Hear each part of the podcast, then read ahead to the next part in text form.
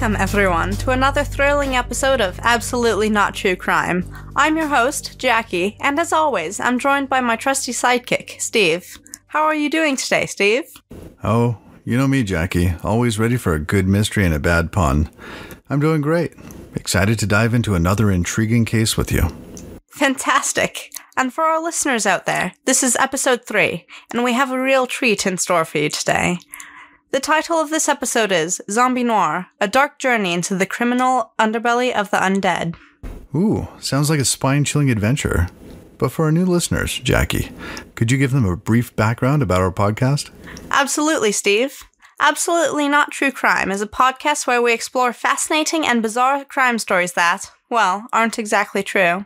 We love diving into the realm of the unknown, examining mysteries that often blur the line between fact and fiction. It's all about unraveling the secrets, dissecting the details, and getting lost in the thrill of these captivating tales. That's right, Jackie. We're here to entertain, intrigue, and sometimes even make you laugh with our witty banter. Absolutely. And today's episode, Zombie Noir, takes us back to 1921 in New York City, where a series of crimes with a supernatural twist left the whole city in awe. It's a tale of mystery, revenge, and the unexpected. So buckle up, listeners, because you're in for one heck of a ride. So grab your detective hats and your sense of humor, and let's jump right into Zombie Noir, a dark journey into the criminal underbelly of the undead. That's right, Steve. Stay tuned as we uncover the truth behind this captivating crime story. It's going to be a wild adventure. That's right. We do this podcast because we love sharing these intriguing stories with you all. Your continued listenership means the world to us. Before we delve into the thrilling tale of Zombie Noir, we'd like to take a moment to address our listeners. At this time, we don't have any sponsors for the podcast, but we want to express our sincere gratitude to all of you for your support and for tuning into Absolutely Not True Crime. And don't forget to spread the word about Absolutely Not True Crime. Share it with your friends, family, or anyone who enjoys a good mystery. Your enthusiasm and support mean the world to us. Absolutely. If you enjoy our podcast and would like to support us, we invite you to consider becoming a patron on our Patreon page. Your contributions will help us in creating more thrilling content and bringing you even more captivating crime tales. Thank you again, dear listeners. Now, let's dive into Zombie Noir, a dark journey into the criminal underbelly of the undead. Let's paint the picture. New York City, 1921, the city that never sleeps, was shaken awake by an incident beyond the realm of the ordinary. A small, unassuming speakeasy tucked away in a dim corner of the Lower East Side, known as the Final Jig, was the heart of our tale. Fast Fingers Freddy, a notorious owner of this den, was found lifeless one frosty November morning, but that's not where Freddy's story ends. Wait, so he was a zombie, you're saying? Exactly, Steve. Freddy was found dead, then later, found alive. The first time, Lucy, the loyal barmaid, found him cold and unmoving on the speakeasy floor. The local doctor declared him gone. But Freddy shocked everyone by waking up later that evening in the morgue, giving the poor coroner a heart attack. Nothing like a zombie to really liven up the place, eh? Indeed. But it was after his resurrection that things took a dark turn. Freddy wasn't just a bar owner anymore. He turned into a one man crime wave, starting with an inexplicable string of robberies around the city. Each time, the victims reported a strange, pale man with a vacant look in his eyes. Newspapers, from the New York Times to the Daily Mirror, reported these bizarre occurrences, dubbing the phenomenon as the zombie noir case. Eyewitness accounts spoke of a figure who seemed not quite alive, yet not quite dead. It was chilling. Freddy's second life was less about living and more about feeding an insatiable hunger.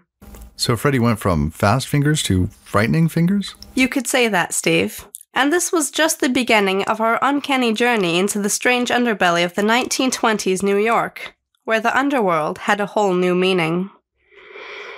Let's delve a bit deeper into the key players and the broader context that paints the backdrop of the surreal saga. Fast Fingers Freddy, or Zombie, wasn't always in the spotlight.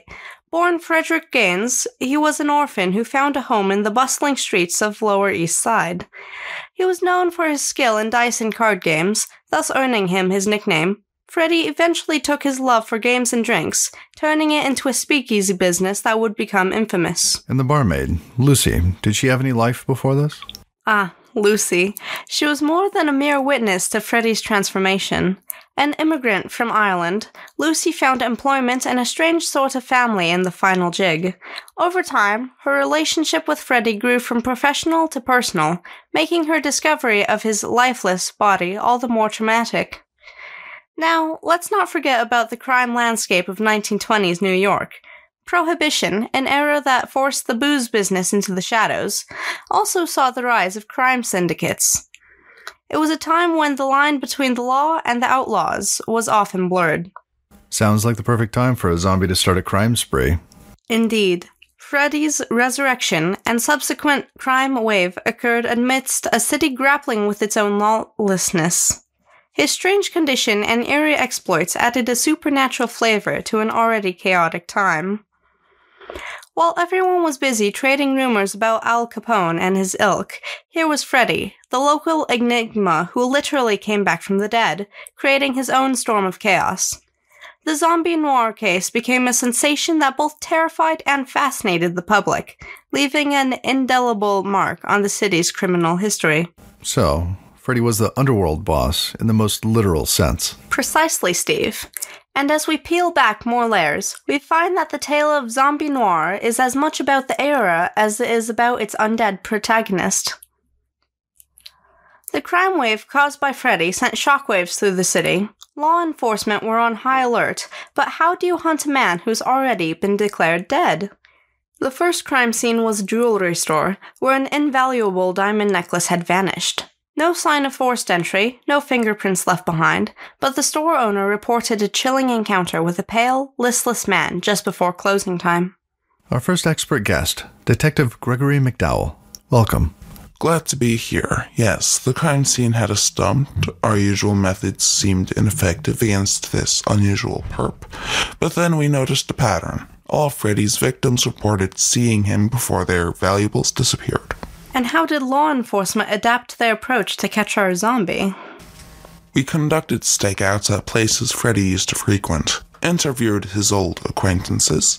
Lucy, the barmaid, was especially helpful. She gave us insights into Freddy's habits, places he liked. Every lead brought us closer, but Freddy always seemed to be one step ahead. A slippery zombie, huh? Indeed. The investigation hit many obstacles. Freddy's death certificate made things legally complicated. The supernatural nature of the case also attracted lots of unwanted attention, making it harder to separate facts from rumors.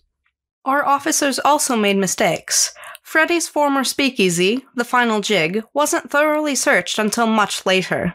There, we found a hidden basement where Freddy presumably planned his heists, a key piece of evidence overlooked initially. Sounds like a thriller movie. Only this was real. True, Steve. The zombie noir case was a dark journey, pushing the boundaries of our understanding of life, death, and everything in between. As the investigation continued, a breakthrough seemed elusive. Freddy's seemingly phantom like spree of crimes was nothing short of a conundrum for the law enforcement. But then, an unexpected discovery in the final jig, Freddy's former speakeasy, gave the investigators the break they needed. In a hidden basement, they found a collection of vials containing an unusual liquid. Sounds like a secret lab from a pulp novel. You're not far off, Steve. This unassuming basement turned out to be the game changer. Forensic science, in its early stages, had a field day analyzing the contents of these vials. It was a potent narcotic, unidentified at the time, but was soon to become the key to unlocking the mystery of our zombie. So, it wasn't any supernatural power, but a bad brew that turned Freddy into a walking nightmare? Exactly. The narcotic had an extremely rare property. It slowed down bodily functions to a point where they were almost indiscernible, mimicking death. Freddy, having unknowingly consumed this, was declared dead. When the effects of the narcotic wore off, he woke up, but the compound had caused significant damage to his neurological functions, leading to personality changes and the onset of his crime spree. It wasn't magic or a curse that brought about zombie noir. Instead, it was the dangerous game of illicit drug manufacturing and distribution being played in the shadowy corners of Prohibition era New York. So, Freddy was more of a science experiment gone wrong than a horror movie monster. A very apt way to put it, Steve. The tale of Zombie Noir, as it turns out, was as much a story of criminal science as it was a tale of true crime. The chase for Freddy, our elusive zombie, intensified as law enforcement closed in on his trail. Determined to put an end to his crime spree, they followed leads, conducted interviews, and painstakingly pieced together the puzzle. Before the capture, there were several significant events that unfolded. The investigators discovered a pattern in Freddy's targets, realizing that he was targeting individuals connected to the underworld. This led them to believe that there was a personal motive behind his crimes. Ah, so Freddy had some unfinished business to attend to. Indeed, Steve. It seemed that Freddy's past had caught up with him, and his actions were driven by revenge. As they dug deeper into his history, they uncovered a tangled web of betrayals, rivalries, and secrets. With this newfound insight, the investigators devised a plan to corner Freddy. They set up a sting operation, using one of Freddy's former associates as bait. Undercover officers posed as potential buyers of the stolen goods, hoping to lure him out of hiding. The operation was tense, with the stakes higher than ever. The moment of truth arrived when Freddy took the bait and agreed to meet the buyers at an abandoned warehouse on the outskirts of the city. This sounds like a thrilling climax. Indeed, Steve. The warehouse was dimly lit, with a palpable sense of danger in the air.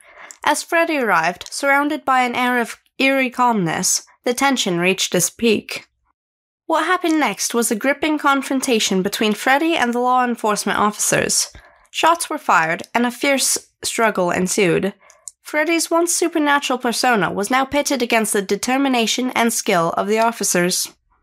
Finally, after a fierce battle, Freddy was apprehended and taken into custody. The reign of the zombie criminal had come to an end. They finally caught him. What a roller coaster ride. Indeed, Steve. The capture of Freddy marked the end of the zombie noir saga. It was a testament to the perseverance of law enforcement and the relentless pursuit of justice. But as the dust settled, questions remained. What drove Freddy to his life of crime? What other mysteries were yet to be unraveled? The aftermath of the capture would reveal surprising twists and turns, leading to a resolution that was as unexpected as the crimes themselves. As the zombie noir case comes to a close, it's important to reflect on the implications and lessons we can draw from this dark journey into the criminal underbelly of the undead. This case serves as a reminder that truth can be stranger than fiction. It highlights the power of perception and the dangers of jumping to supernatural conclusions. It reminds us that even in the most extraordinary circumstances, there are often rational explanations rooted in the human experience. So, no zombies or vampires? Just a man caught up in a bad drug trip? Exactly, Steve. The zombie noir case demonstrates the impact of narcotics and the far reaching consequences they can have on individuals and society. Beyond that, this case sheds light on the Prohibition era and the complexities of a time marked by illicit activities and blurred lines between the law and criminal underworld. It invites us to examine the social dynamics and the motivations that drive individuals to the fringes of society. In the end, the zombie noir case reminds us of the resilience of law enforcement and the power of collaboration and innovation in solving crimes. It highlights the importance of perseverance, adaptability, and the constant quest for truth in the face of adversity. A truly gripping tale, Jackie. I'm sure our listeners will be captivated by this journey into the unknown. Thank you, Steve.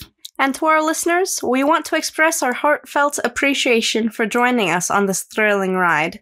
If you enjoyed Zombie Noir, a dark journey into the criminal underbelly of the undead, consider supporting our podcast on Patreon or connecting with our community on social media platforms like Twitter and Instagram.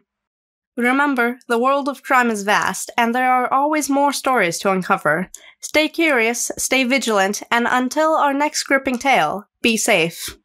So, keep exploring, keep questioning, and most importantly, keep listening. Until next time, this is Jackie. And Steve, signing off from Absolutely Not True Crime. Stay curious, folks.